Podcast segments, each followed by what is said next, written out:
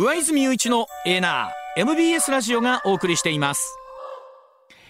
時刻6時28分回りました。今朝の深掘りツッコミ解説は講談社現代ビジネス編集次長近藤大輔さんでございます。近藤さんおはようございます。はい、今週もどうぞよろしくお願いします。まずはこちらからです。日本にも大きな影響がある台湾総統選挙、選挙戦の構図は変化しているんでしょうか。来年1月13日投票が行われます台湾総統選挙の立候補の受付、昨日20日から始まっています。政権交代を目指す野党の候補の一本化の調整が続いていて、はい、選挙戦の構図がギリギリまで固まらない頃、異例の展開となっているんですが、両党話し合いを続けるとしています。候補者の届け出の期日24日まで、さあ、はい、協議の期限は迫ってきているという中、どんな状況なのか。では向川さん、ちょっと候補者の整理をお願いしましょうか。はい、はい、では候補者をまとめますと、与党民進党から蔡英文総統の後継として今の副総理の頼清徳氏が立候補、そして頼氏はアメリカや日本などと連携して中国の圧力に対抗する勢力というふうに言われております、一方中国との交流拡大の必要性を訴える最大野党、国民党は侯友宜氏を、野党第2党、民衆党は柯文哲氏を、それぞれ公認の総統候補としています、しかし両者の調整は難航していまして、18日に予定されていた統一候補の発表は取りやめになった上、民衆党の柯文哲氏は19日民衆党の総統候補として戦い抜くと述べ、侯氏ですね、侯氏に一本化に同意しない構えを見せています。総統選挙にはこのほか本廃精密工業の創業者の郭台銘氏も無所属で立候補する資格を得ています。さあ、今候補者ずらっとご紹介させていただきましたが、近藤さん、台湾の総統選挙現時点では今どのあたりまでどんなふうになってるんでしょうか、状況とすると。ちょっとすごく4人もいて非常に分かりやすいんですが、簡単に申し上げますとですね、蔡英文さんという女性の総統ですね、大統領にあたる方ですね、この方がですね、来年の5月20日にもう2期8年で引退しないといけないわけですよ。でその後の後継の今総統ですね、大統領にあたる人の選挙が来年1月に行われると、もう2ヶ月迫ってるわけですね、2ヶ月切りました、迫ってると。それで今候補者が4人おりまして、それで1人目が、今ご紹介のあったその頼清徳さんというですね、その今ナンバー2、先ほど副総理と言われましたけど、副総統です。この方がですね、第一候補で今30% から 35% ぐらい支持率持ってます。そうなんですね。だから1番手ということですね。それから 2番手はその野党の国民党というですね、2016年まで与党だった馬英九さんという方が総統を務めていて、その後野党になってしまった大きな党ですね、台湾をもともと作った党なんですけど、ここからですね、台北市という首都の隣にある新北市という市があるんですけど、そこの市長さんをしている侯友宜さんという人が出てるんですね。でこの方の今支持率が 20% から 25% ぐらいあるわけなんですね。でそれで、3番手が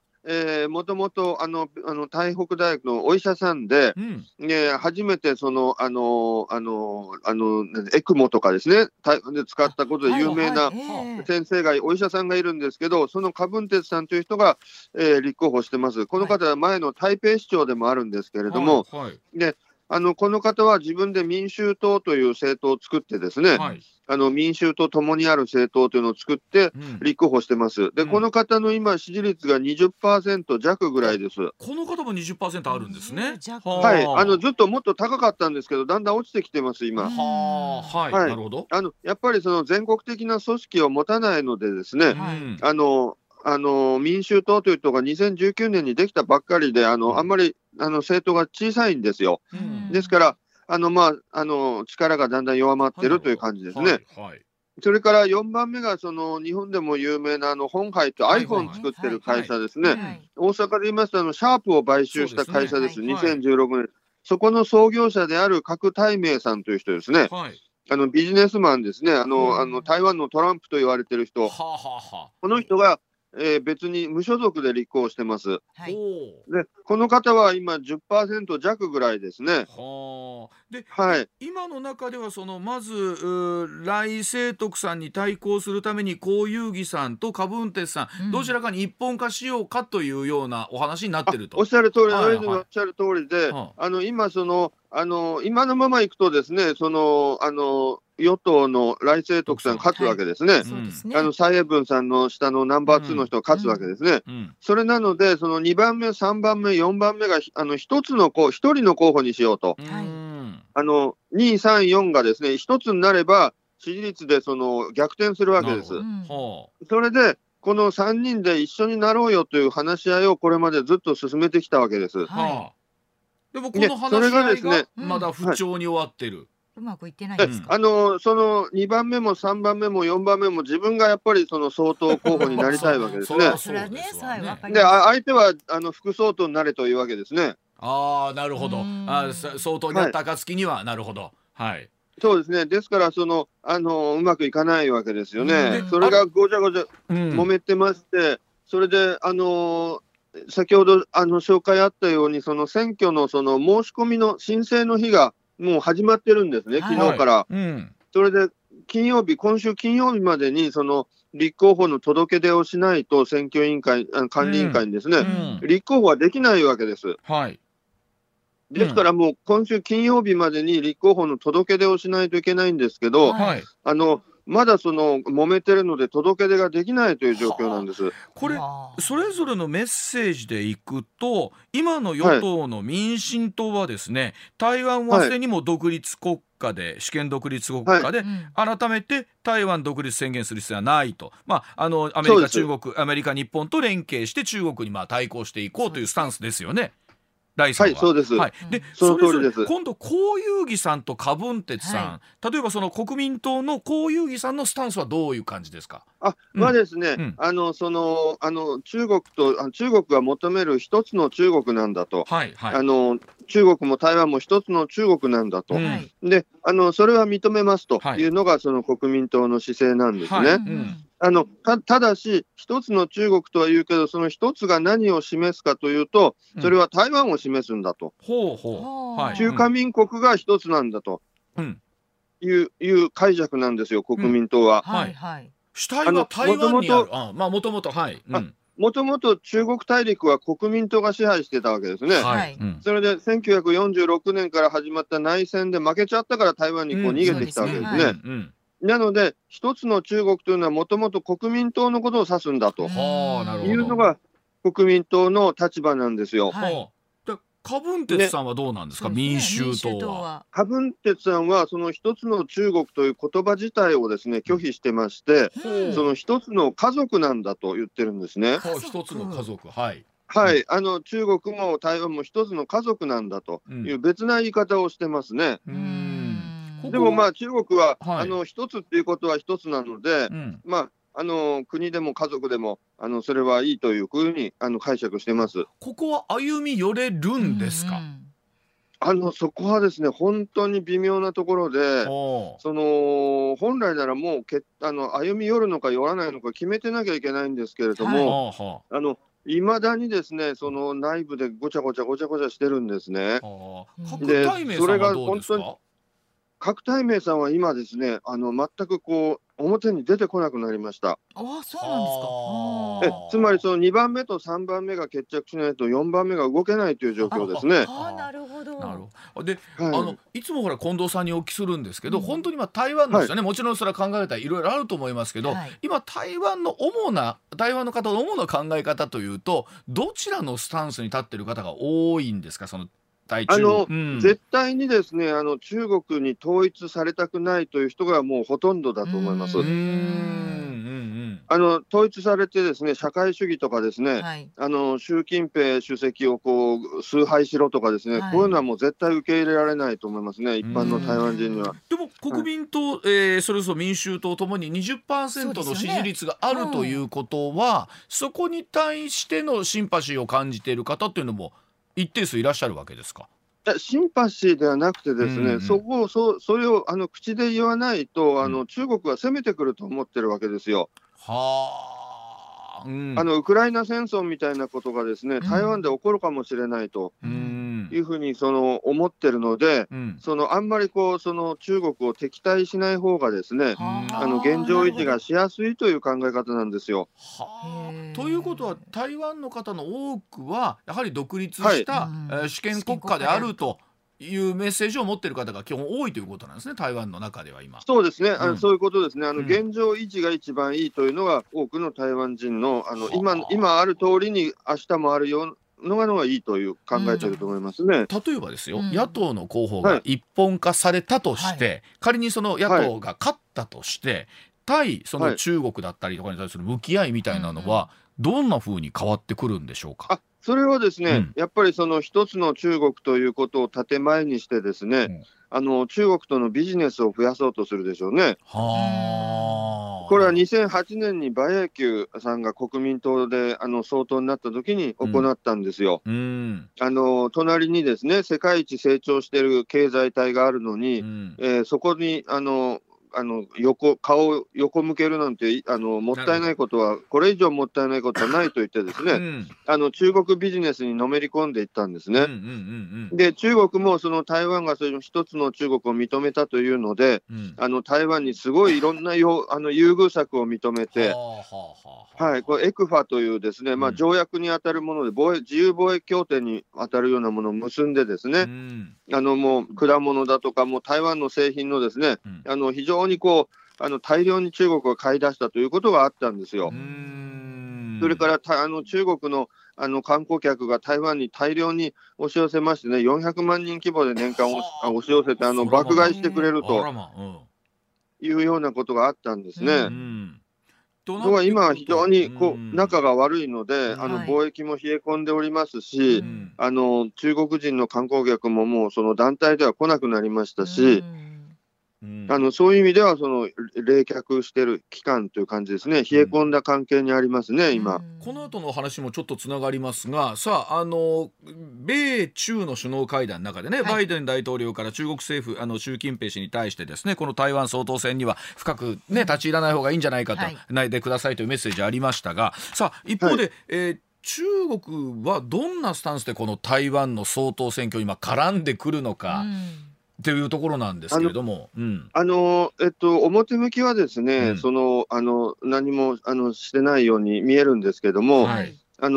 れは4年前にですね、失敗した経験があるんですね。4年前の選挙の時に蔡英文総統がですね、再選難しいと言われてたんですね。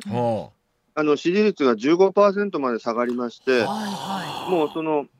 野党の国民党の方はですね、誰が出ても勝てるというぐらいになってたんですよ。ところが思い出していただきたいんですけど、夏にですね、香港で民主化のデモが起こった時にですね、それを中国が非常に激しく弾圧したわけですね。で、それを見てですね、台湾人の人がですね、今日の香港が明日の台湾になってしまうということで、蔡英文総統に流れてですね、票がですね、で817万票というですね、過去にない大量の得票数で再選されたということがあったんですよ。だから中国が台湾を叩けば叩くほど、中国がなってほしくない人がなってしまうというですね。となってくると、どういうスタンスの向き合いになるんでしょうかね。ですのでですね、今回はですね、表向きは静かにしていて、裏でですね、ものすごい工作をやっているようなんですね。例えばどんな感じなんですか。例えば今先ほどから話題になってます2番目の人と3番目の人をくっつけようということもですね、裏で中国が絡んでいるというふうに言う人はいますね。資金提供なんかも含めてですね。それから4番目の郭台銘さんがですね、立候補をどうしても取り下げないという時にですね、中国国内で iPhone 作ってるわけですね。で、その iPhone の会社にですね、税務調査に乗り出すということですね。露骨に立候補やめなさいということですね、やったりですね、それはもう大変な裏ではやってるようですね。近藤さんの見立てではですよ、野党の一本化は、さあどうなっていくと見てらっしゃいます？これはですね、いずれにしても金曜日までに結論付けないといけないので、その一本化がもしならなかったらですね、もうこれは選挙を待たずしてですね、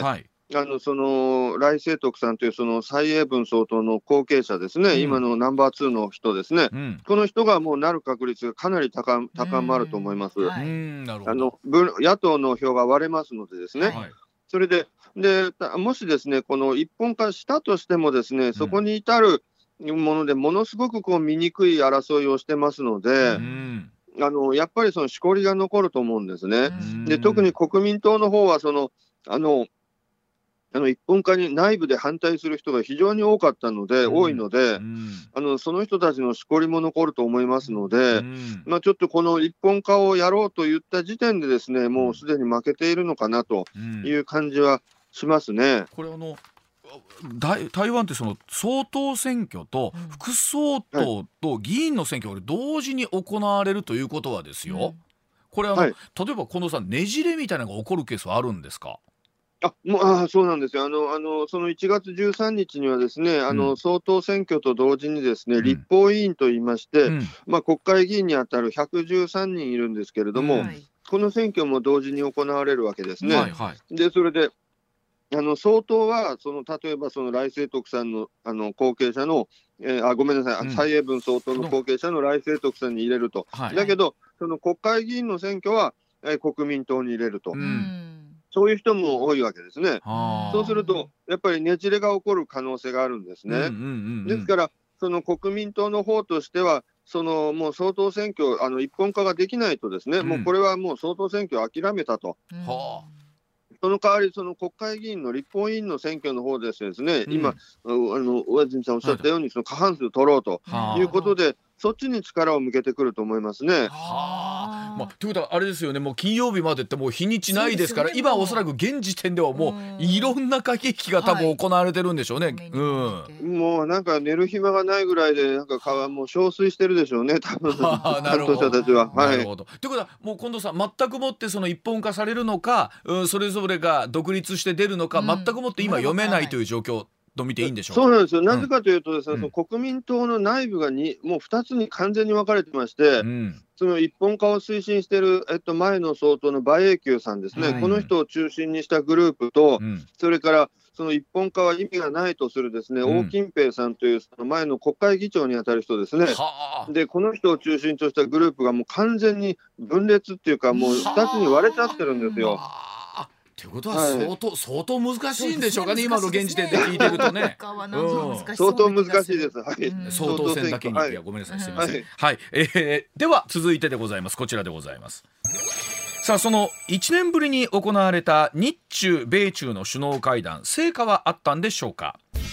岸田総理は日本時間の17日午前、訪問先のアメリカサンフランシスコで中国の習近平国家主席と会談を行いました。その前に行われました米中首脳会談とともに近藤さんにお話を伺ってきていたいと思いますが、先にでは米中の首脳会談からお聞きしたいと思いますけれども、近藤さん、この会談で見えてきたもの、改めて近藤さん何かおありでしょうか？そうですね、やっぱりそのナンバーワンの国とナンバーツーの国ですね、この国同士がですね、ナンバーワンとナンバーツーがそのいがみ合うのか、それとも手を組むのかっていうですね、それによってもう世界が全体が影響を受けるわけですね。ですからその形なりにもですね、握手をして、そのいがみ合う内で、できるところは仲良くしていくというですね、姿勢を見せたという意味、それからそのバイデン大統領としては自分が来年再選したいわけですね。それから習近平主席はその中国の経済を復活させたいわけですね。今悪いですから。なのでそのお互いの目的のために五越同舟といいますかですね、なんとか我慢して握手するみたいなですね、そういう姿勢は見せられたのかなという気がします。昨日高橋洋一さんにお話を伺ったらですね、アメリカとするとホットラインが再開したというところはメリットだったんだろうけれども、中国の方があまりメリットなかったんじゃないかという見立てでしたけども、近藤さん、そのあたりってのはいかがですか？いや、それはね、ちょっと違うと思います、私は。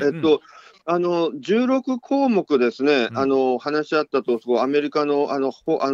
ワイトハウスのホームページによるとですね、はい、あるんですけど、そのうち7項目ぐらいはですね、なんとなく合意してるんですよ。はい、ですからお互いに成果はですね、あったと思いますね。例えば7項目っていうと、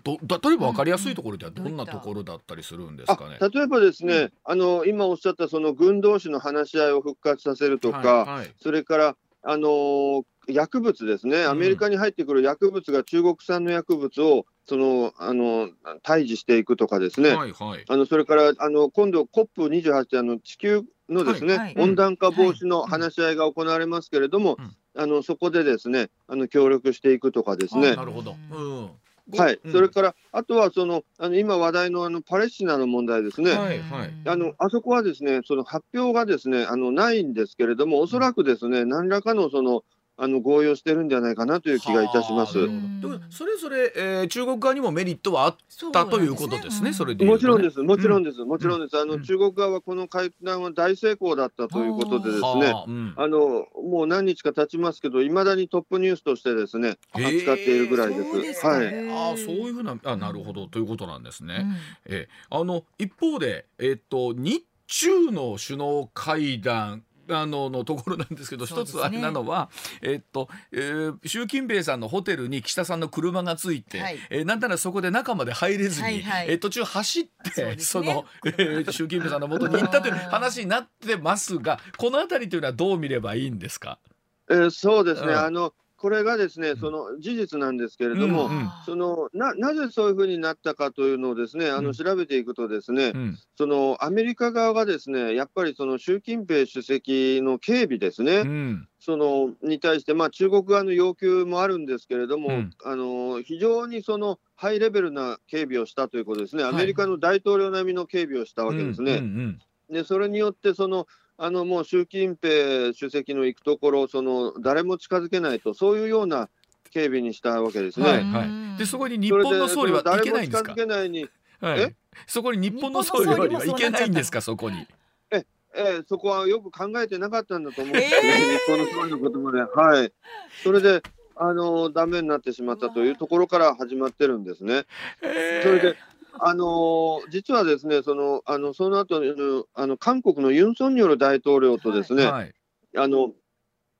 会談した時もですね、はい、やっぱりその車が渋滞してですね約束した時間にですね間に合わないかもしれないというような状況になってしまったんですね。はい、ただその時は岸田総理はですね、はい、やっぱり車降りたんですけど、悠々と歩いてですね、遅刻してユン大統領と会って、それで英語でですねお詫びをしてましたね。でもユン大統領とは今すごく仲がいい、1年間で7回も首脳会談やってますから、そんなことよくあることさみたいな感じでですね和気あいあいと何の問題もなかったんですね。日本の場合はどうだったんですか、そこは。ところが中国の場合はですねそんな和気あいあいというふうにいかないので、やっぱり遅れることによってですね会談が吹っ飛ぶかもしれないわけですね。大変プライド高いですから習近平主席は。なのでもう焦ったんだと思うんですね。なるほど。現金総額20万円プレゼントのお知らせでございます。 MBS ラジオ上泉雄一のエーナーでは12月4日月曜日から8日の金曜日まで日頃ご愛顧いただいている感謝を込めて現金2万円を10人の方にプレゼントいたします。こちら YouTube やポッドキャストではなくラジオとラジコの限定企画です。応募方法など詳しくは12月4日月曜日から8日金曜日までの MBS ラジオ上泉雄一のエーナーでお伝えいたします。ぜひご参加ください。さあ近藤さん、その日中首脳会談ですが、こちらの成果みたいなものは日本側どうでしょうか。そうですね、こちらの方がですねやっぱり少し厳しい感じがしましたね。いわゆる三大問題と言われる方ですものですね、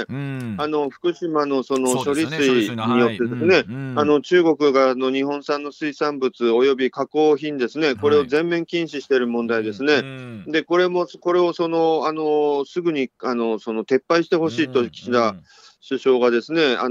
要求したんですけど、習近平主席はそんなことはできないと、核汚染水という言葉を使ってですね、その厳しくこう非難の応酬し合ったということですね。それから2つ目はその少なからぬ日本人がですね、中国でスパイの容疑で捕まっている問題ですね。これ少なくとも17人が捕まっているわけですけれども、これに対して即時釈放をですね、岸田首相は求めたんですけれども、その習近平主席はですね、中国の法律に基づいてやってるんだということで、これもこう全く聞く耳持たないということですね。それからその尖閣諸島の周りのですね、排他的経済水域と呼ばれる EEZ という場所にですね、中国側が勝手にブイを浮かべてるんですね。これを即時撤去せよということをですね、迫ったんですけど、これもですね、あの辺の海域はすべて中国の海域だと言ってですね、拒否ということで、もう罰が3つ並ぶような会談だったわけですね。ということで、何も成果はなかったというふうに見ていいんですか、これ、日本側からすると。その会談したことは成果といえばそうかもしれないんですけれども、会談すら危ぶまれていたのでですね、そうですね、あとはやっぱり経済協力ですね、中国側も日本経済を利用してですね、中国経済を復活させたいという気持ちありますので、経済をもう少しですね、活発化させようじゃないかということはですね、一部で合意したということはあるようですけれども、近藤さん、それでいうと、なんか日本側からすると会談ができてよかったなぐらいというイメージということなんでしょうか。そうですね、まだ習近平主席との会談だけがですね、すべての会談ではなくてですね、もしかしたら年内にですね、日中韓のですね、サミットというのが韓国で開かれるかもしれないわけですね。そこには李強首相が中国から来ますので、岸田さんとですね、李強首相の会談もそこで行われるかもしれませんし、いろんなチャンネルがあるので、そこはですね、外相同士の会談もありますし、また日本もですね、これに懲りずにですね、ずっとこう要求することは強く要求し続けていくという姿勢は大事だと思いますね。わかりました。はい。ではもう一つ最後にこちらでございます。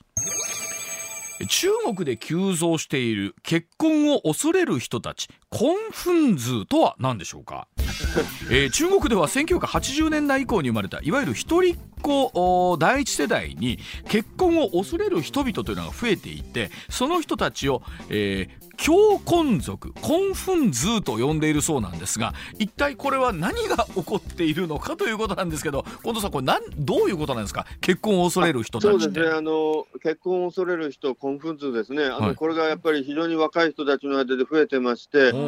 やっぱり経済が悪くてですね、就職が大変困難になってるんですね、若者の。それでそういう中でやっぱり就職もできてない、それから家も買えない、車も持ってない、というようなことでですね、結婚できない若者が増えてるということですね。しかも今一人っ子政策のせいでですね、結婚適齢期の人口がですね、男性の方が女性より3000万人も多いということなんですね。すごい数多いんですよ。ですので、女性の方が結婚は優位に立ってるわけですね。少ないだけですね。にですね。なのでなかなか男性がですね、意中の人と結婚するっていうのが難しい状況になってまして、でそれだったらですね、もう結婚なんかしなくてもいいというようなですね、結婚を怖がる人、嫌がる人、こういう人たちが増えているということですね。で、なんですか、それを減らすためのテレビ番組もあるということなんですが、これどんな番組なんですか。これはですね、なんていうんですかね、お見合い番組なんですけれどもね、カップル作る番組ですね。そうですそうです。これ日本の番組を真似たものだと思うんですけれども、フィーリングカップルみたいな昔あったですね。なるほど。だから結婚を恐れるというよりも、もうなんか諦めてるとか、そんなニュアンスですか。したくない人もいるし、それからしたいんだけど、なんかもう怖いという人もいるし、やっぱりみんな一人っ子ですので、6人の親に育てられるというぐらいですね、贅沢に育ってるんですよ。そうかそうか、それぞれおじいちゃんおばあちゃんと両親の両親ですね。はい。なのですごく贅沢に育ってますので、その結婚するとそういった贅沢もできなくなるわけですよね。ですのでもう結婚なんか怖いな、嫌だなみたいなですね、そういう人が増えているということですね。そういえばそれでいうと近藤さん、昨日だったかな、中国の新生児出生数がかなり減ったという記事が出てましたよね。そうなんです。ですね、これで言いますとね、2010年から2020年まで、中国は10年ごとに人口調査してるんですけど、この、10年でですね、平均初婚年齢ですね、がですね、4歳近く、上がってるんですよ。で、その初婚人数がですね、4割近く減ってるんです。ものすごい数で、減ってるんですね。ますますじゃあ中国の少子化が進んでいくってことですね。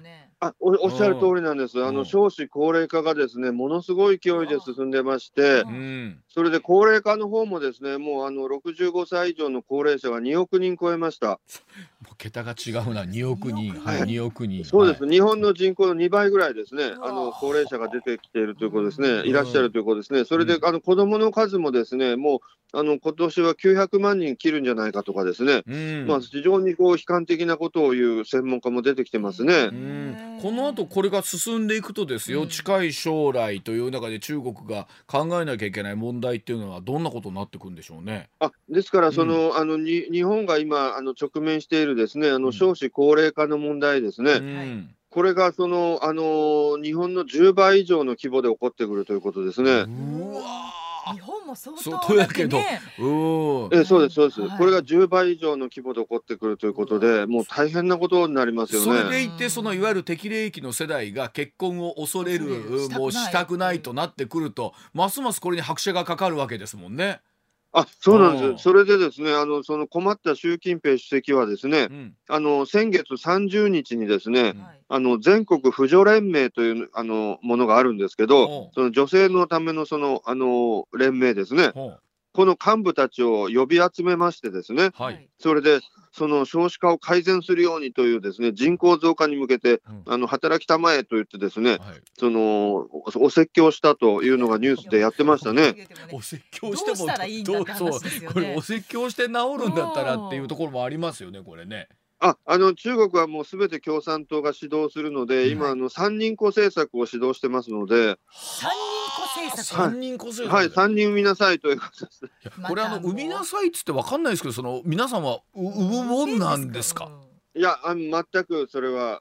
そうなってません。そうでしょうね。だそうでございます。やっぱり三人育てる余裕がないと思うんですね。そうですよね。わかりました。いや、今日は政治経済から結婚事情まで含めていろいろとお伺いいたしました。近藤さん、ありがとうございました。また次回もよろしくお願いします。ありがとうございました。はい、ありがとうございました。上泉雄一のエーナー MBS ラジオがお送りしています。取れたてピックアップニュース。こだわりの朝どれニュースをご紹介。まずはこちらです。はい。生成 AI チャット GPT を手掛けるオープン AI の CEO を事実上解任されたサム・アルトマン氏がマイクロソフトに入社することが分かりました、これによりアルトマン氏はマイクロソフト社で新たに作られる AI 研究チームを率いる模様です。チャット GPT が公開されてちょうど1年というタイミングなんですけれども、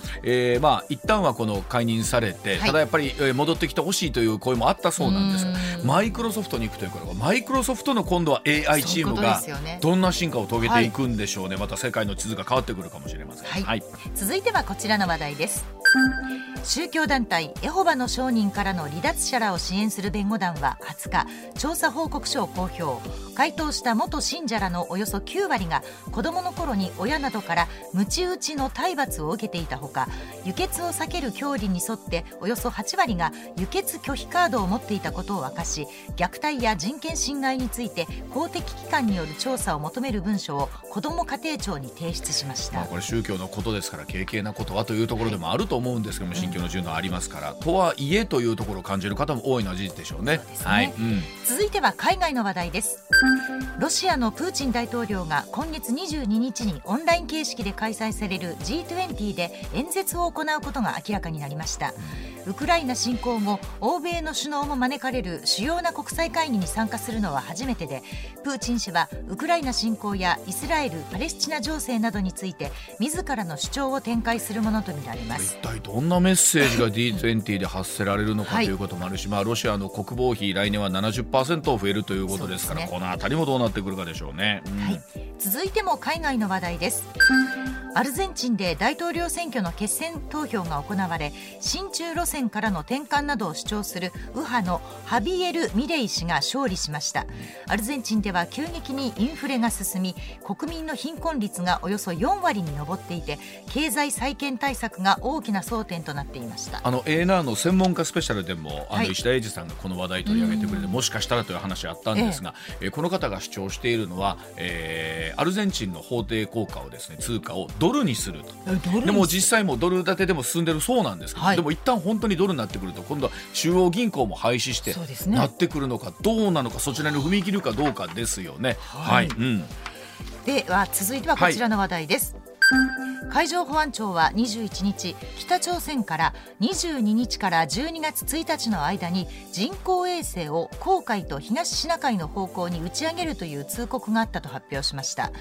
実施されれば北朝鮮による衛星の打ち上げは今年3回目の試みに。これを受けて日本の首相官邸は短文投稿サイト X で、米韓などと連携し打ち上げに踏み切らないよう強く働きかけると述べました。まあ、強く働きかけてもこれだけのメッセージということは何らかの形になるでしょうし、はい、ですからこれから12月1日の間はですね、はい、J アラートが発せられる可能性というのは非常に高くなってきました、はい、ね。一方で韓国も韓国で対抗措置を取るということなんですけれども、さあ本当にこれが打ち上げに踏み切らないようにできるのかどうかですよね。働きかけるということですからね。はい、では続いては芸能の話題です。俳優の反町隆史さんと松嶋菜々子さん夫婦が CM 初共演することが20日分かりました、はい、CM では夫婦で見つめ合い肌の手入れをする反町さんを松嶋さんが見守る姿が描かれているそうで、うん、いい夫婦の日にちなんで22日から放送されます、ね、これはいい夫婦な日なんでしょうね。これはね反町さんと松嶋さん、そりゃ肌の手入れするのも眺めたくなりますわそりゃ見ていたいわと思います。照れないのかな。そこは役者さんですから。役者ですか。そんなん照れている場合じゃない役者じゃなくてもいいじゃないですか。どうぞ。はい、最後にはこちらです、うん、覚醒剤を持ってくるよう他人に持ちかけたとして警視庁は20日私人逮捕系の、うん、YouTuber、はい、30歳と28歳の男2人を覚醒剤取締法違反容疑で逮捕しました、うん、男は痴漢撲滅を謳う登録者25万人のガッツチャンネルを運営、うん、警視庁はいずれも動画再生回数を伸ばして広告収入を稼ぐのが目的だったとして捜査しています。結局こんな風になってくるんだ な、こんなってくるんだなというところになりますよね。現金総額20万円プレゼントのお知らせでございます。 MBS ラジオ上泉雄一のエーナーでは12月4日月曜日から8日の金曜日まで、日頃ご愛顧いただいている感謝を込めて現金2万円を10人の方にプレゼントいたします。こちら YouTube やポッドキャストではなくラジオとラジコの限定企画です。応募方法など詳しくは12月4日月曜日から8日金曜日までの MBS ラジオ上泉雄一のエーナーでお伝えいたします。ぜひご参加ください。